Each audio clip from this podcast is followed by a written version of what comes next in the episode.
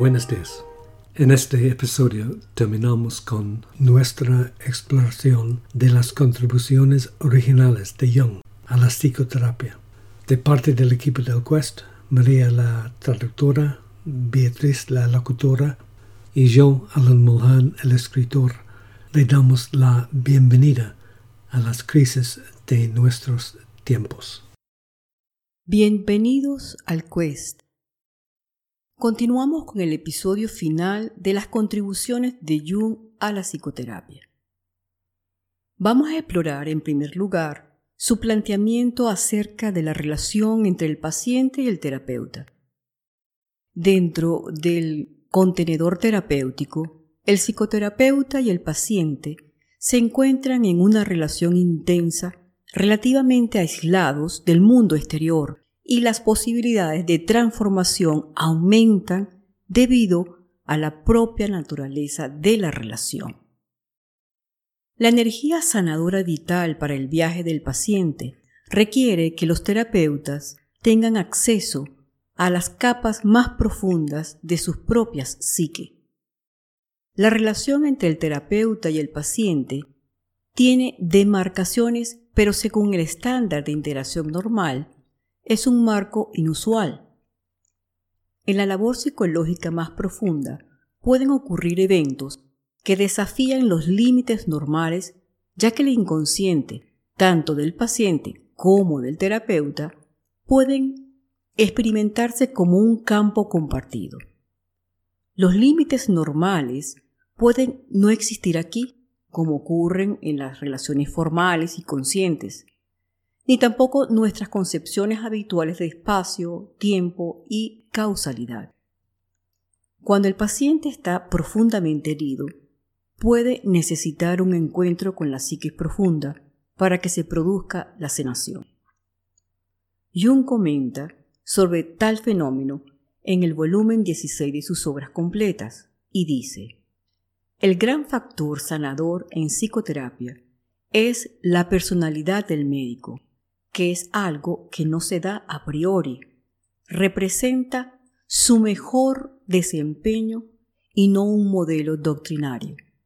No se puede encerrar la psique en una teoría como tampoco al mundo. Por personalidad, Jung expresa la conexión del terapeuta con el self Jung difería de Freud no solo en su visión de la psique y en el funcionamiento del inconsciente, sino también en el abordaje al inconsciente y en la relación entre terapeuta y paciente. Jung caracterizó al estilo freudiano como principalmente analítico y reductivo, mientras que su posición la describió como sintético y transformador. El estilo freudiano se centra en una postura analítica del psicoterapeuta en la que la interpretación es el instrumento principal. Desde esta perspectiva, la independencia interpretativa del clínico es fundamental para que las transferencias subyacentes puedan surgir y luego ser interpretadas. Esto no es necesario en el caso de la comprensión de Jung, e incluso de otras terapias que enfatizan los componentes espirituales del proceso transformador. Para ello, la comprensión analítica de los orígenes de la neurosis es a menudo insuficiente, ya que la sanación requiere algo más, una nueva relación con el inconsciente. Jung escribe, Freud enfatiza la etiología del caso y supone que una vez que las causas se hagan conscientes, la neurosis se curará. Pero la mayor conciencia de las causas no ayuda. La tarea de la psicoterapia es corregir la actitud consciente, no ir tras los recuerdos infantiles. Naturalmente, uno no puede hacer la una sin prestar atención a la otra pero el énfasis principal debe estar en la actitud personal del paciente. Jung, en el volumen 16 de sus obras completas, insiste muchas veces sobre sus diferencias con Freud en este tema. Jung comenzó a poner menos énfasis en la transferencia y su interpretación como tema esencial de la terapia. Comenta. Aunque inicialmente estuve de acuerdo con Freud en que la importancia de la transferencia difícilmente podría sobreestimarse, la experiencia me ha obligado a darme cuenta de que su importancia es relativa. La transferencia es como esos medicamentos que son panacea para unos y veneno puro para otros.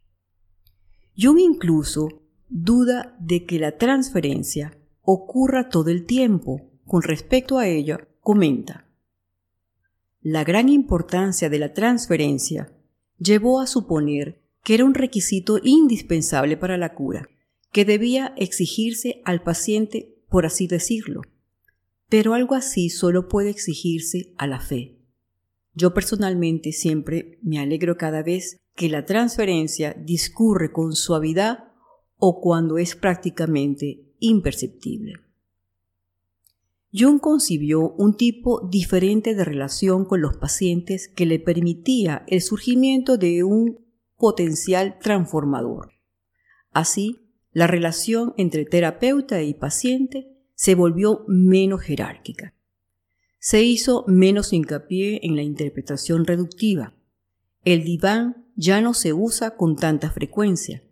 El paciente y el terapeuta se sentaron uno frente al otro el terapeuta se volvió vital para la posibilidad de sanación del paciente.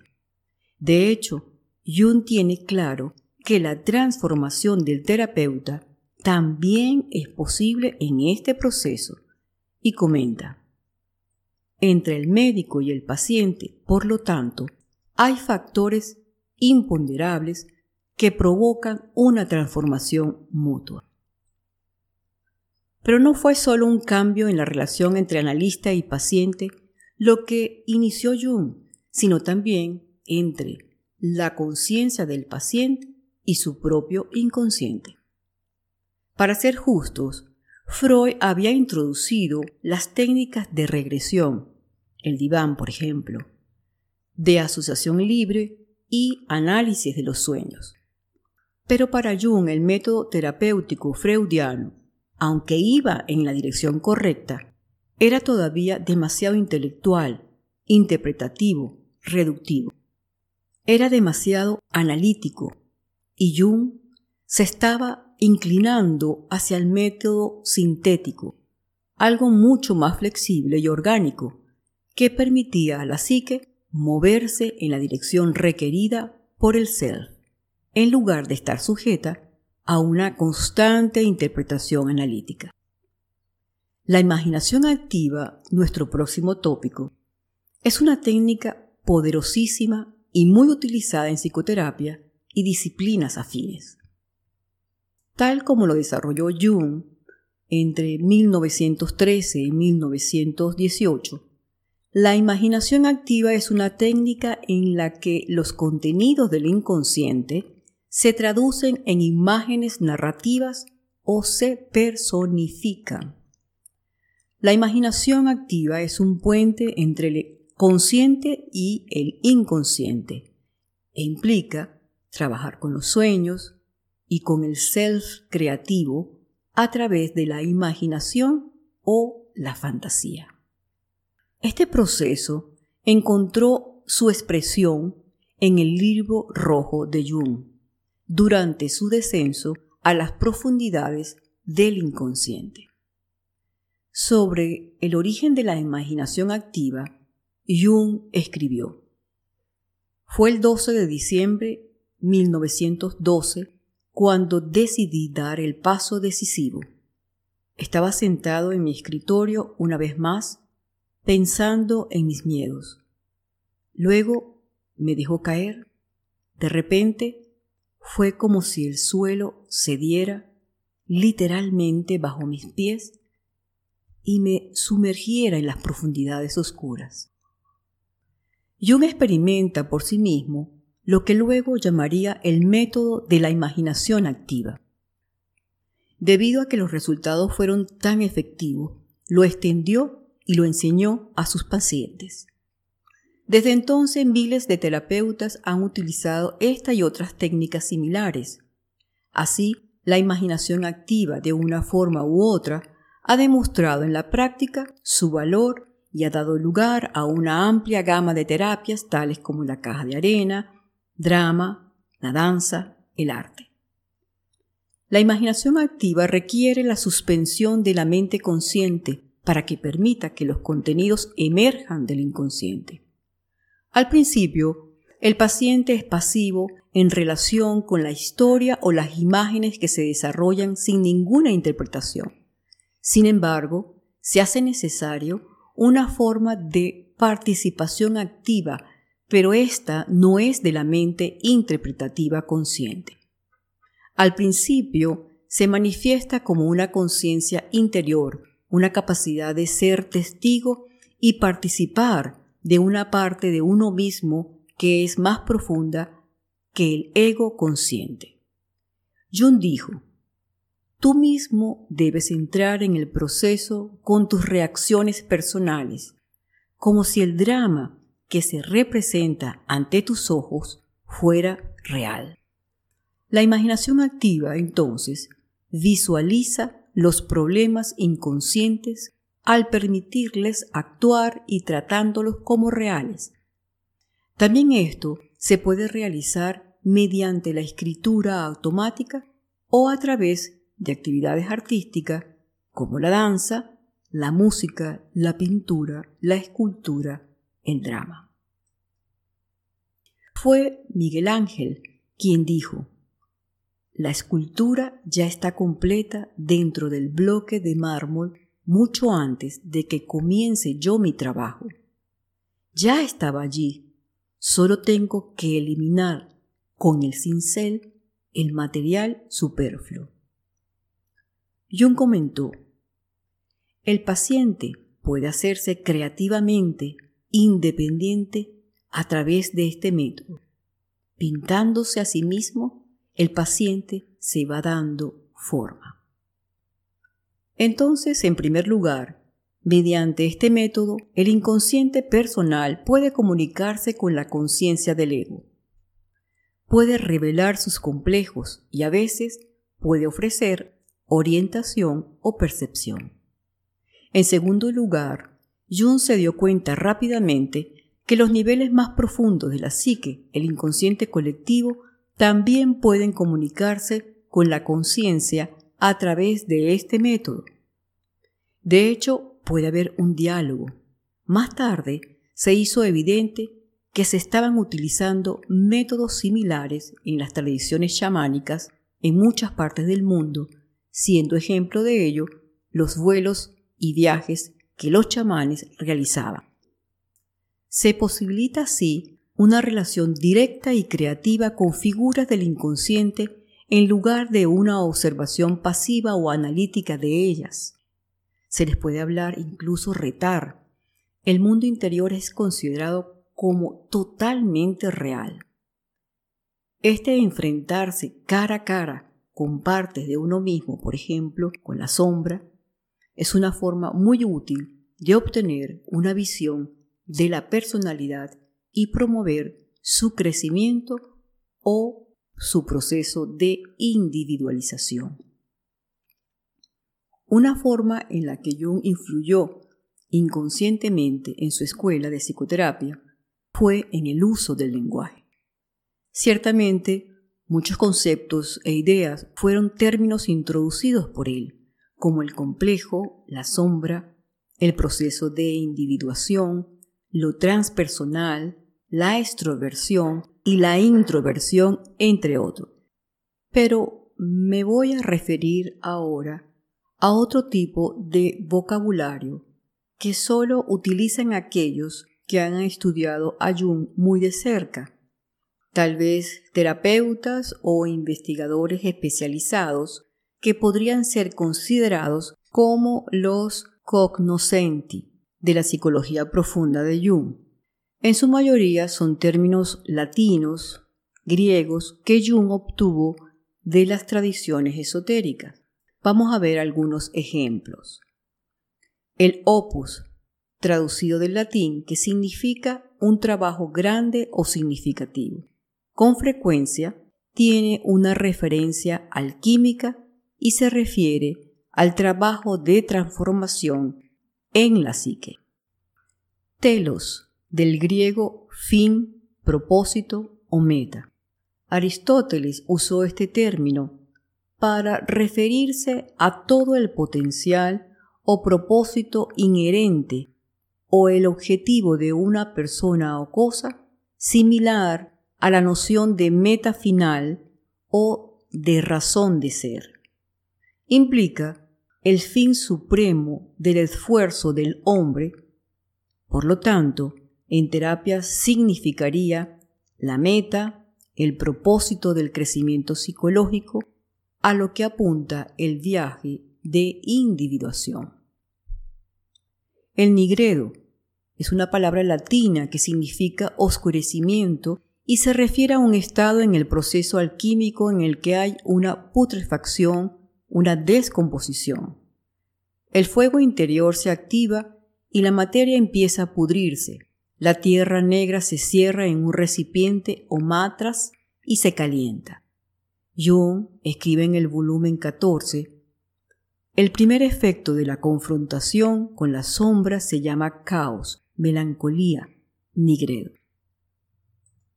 Hieros gamos es un término griego para matrimonio sagrado. Es un término alquímico para el matrimonio de lo masculino y lo femenino y simboliza la unión entre la conciencia y el inconsciente. Coniunctio oppositorum es un término latino, literalmente significa conjunción o unión de opuestos. Es un término también utilizado en la alquimia como unión de opuestos, la conciencia y el inconsciente. Es el objetivo supremo de la obra, del opus. El griego antiguo Heráclito, en el siglo V a.C., escribió sobre la unión de opuestos como principio universal. Hegel, el filósofo en el siglo XIX, escribe que todo lo real implica una coexistencia de elementos opuestos.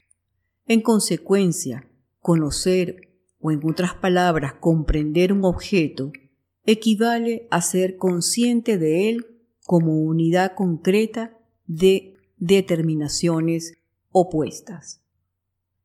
En antiodromia es un término griego que significa el cambio en el opuesto. Por ejemplo, lo que fue reprimido puede volverse consciente, lo que estuvo desatendido puede volverse dominante. Implica que el opuesto está dentro del ser, así como el surgimiento del opuesto inconsciente en el transcurso del tiempo como el principio de equilibrio en el mundo natural, según el cual el sistema convierte un extremo en su opuesto, trayendo consigo un reequilibrio. Jung comenta, este fenómeno característico ocurre prácticamente siempre que una tendencia extrema y unilateral domina la vida consciente. Con el tiempo se construye una contraposición igualmente poderosa que primero inhibe la actuación consciente y luego traspasa el control consciente. Otro término, la entelequia. Es también un término griego central en la filosofía de Aristóteles y significa el proceso de convertirse en lo que uno debe ser hacer real aquello que es potencial en uno, un desarrollo del self, la intencionalidad y el impulso deliberado del crecimiento psicológico.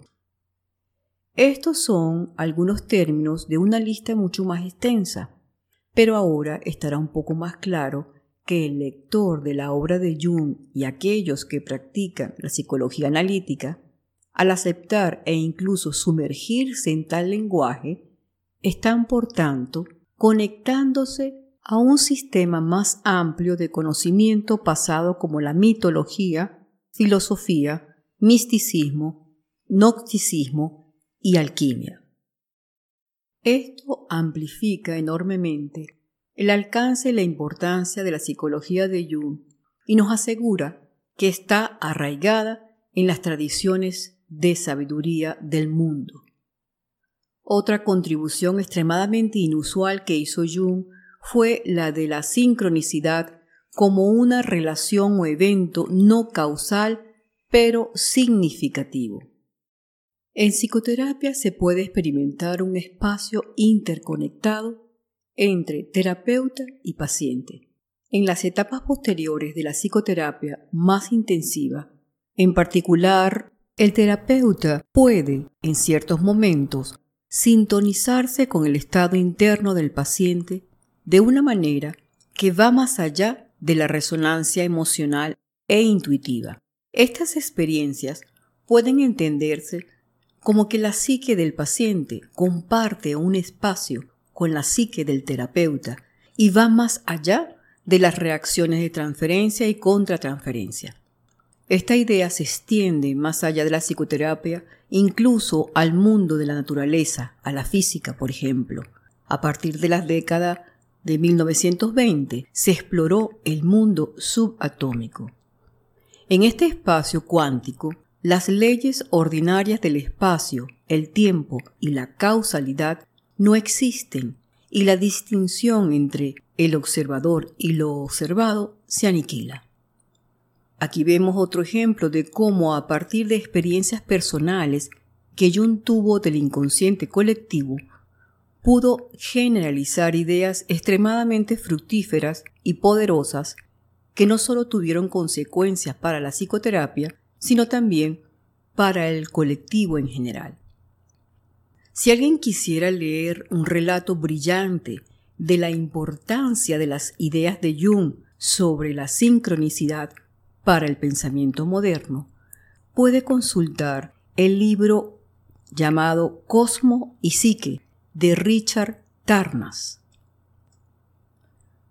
Otro punto importante es la interpretación psicológica de amplio espectro de la mitología. Jung observa que la vasta área de la mitología y de los cuentos de hadas de la totalidad del mundo se podían reinterpretar utilizando los recursos de la psicología analítica que había forjado a partir de las efusiones primarias de la psique profunda experimentada en su descenso desde 1914 a 1918. Entre los muchos mitos que Jung y sus seguidores dieron vida estuvo el de la creación de la conciencia misma, la cual surge de los instintos primarios, la naturaleza, la evolución y supera la oscuridad del inconsciente. Uno de los primeros y grandes mitos referido a esto es el mito egipcio donde Nun, la encarnación de las aguas primordiales, eleva la barca del dios Sol Ra al cielo en el momento de la creación. En las religiones abrahámicas, el libro del Génesis es otro mito de la creación que, de nuevo, no se trata realmente de la creación real del mundo material, sino más bien de la creación de la conciencia humana. El surgimiento del dios Sol egipcio o la creación de la luz abrahámico simbolizan el nacimiento de la conciencia misma. Posteriormente, estos mitos retratan los problemas de la conciencia en una narrativa sobre la elección entre el bien y el mal. Por ejemplo, en la Biblia, el conflicto de Caín y Abel. En el mito egipcio, la batalla entre Set y Osiris. En ambos casos, vemos una lucha asesina entre hermanos que simboliza la batalla entre el bien y el mal en la humanidad. El drama musical de Wanner, El ciclo del anillo, escrito y compuesto a mediados del siglo XIX, en el cual su primera ópera, Das Gold, trata precisamente este tema. En este caso, el poder de la conciencia humana se origina en un mundo pristino como el oro en el ring, pero una vez robado de su fuente en la naturaleza y convertido en un anillo, lleva una maldición, ya que los humanos buscan el poder supremo y destruyen el hermoso mundo que les dio a luz. Los mitos arquetípicos son ciertos en muchos niveles y no tienen una interpretación única. Pero la comprensión junguiana del inconsciente colectivo proporciona una clave para comprender no solo las profundidades de la psique individual, sino también las grandes mitologías espirituales del mundo. Otro lenguaje de la psicología analítica son los arquetipos, los ritos de paso, los rituales y las técnicas ancestrales. Las tradiciones espirituales del mundo están saturadas de rituales que son una vía fundamental por la que la conciencia puede acceder al nivel más profundo de la psique. Los rituales crean marcos emocionales y espirituales, portales a través de los cuales puede pasar la conciencia para liberarse del dominio del ego y entrar en el mundo arquetípico más profundo. Dado que las tradiciones espirituales se preocupan por la transformación de la psique, se deduce que aquellas terapias que se inclinan hacia lo transpersonal, como la psicología analítica de Jung, reconocen naturalmente en los rituales ancestrales dinámicas idénticas. Por ejemplo, la rendición del ego, la revalorización de la psique más profunda, el descenso y encuentro con la sombra, la lucha de los opuestos, la luz interior, el motivo del renacimiento y así sucesivamente. Jung, como veremos en los siguientes podcasts, participó personalmente en un descenso a las profundidades de su psique en busca de su alma, desde 1913 hasta 1918 llamó a esto la confrontación con el inconsciente. De esto surgirán otras contribuciones más inusuales y brillantes. Estas son una investigación del gnosticismo y su vinculación con la psicología analítica y también una investigación detallada de la alquimia y su reincorporación a la conciencia occidental. Estos temas serán objeto de los siguientes podcasts.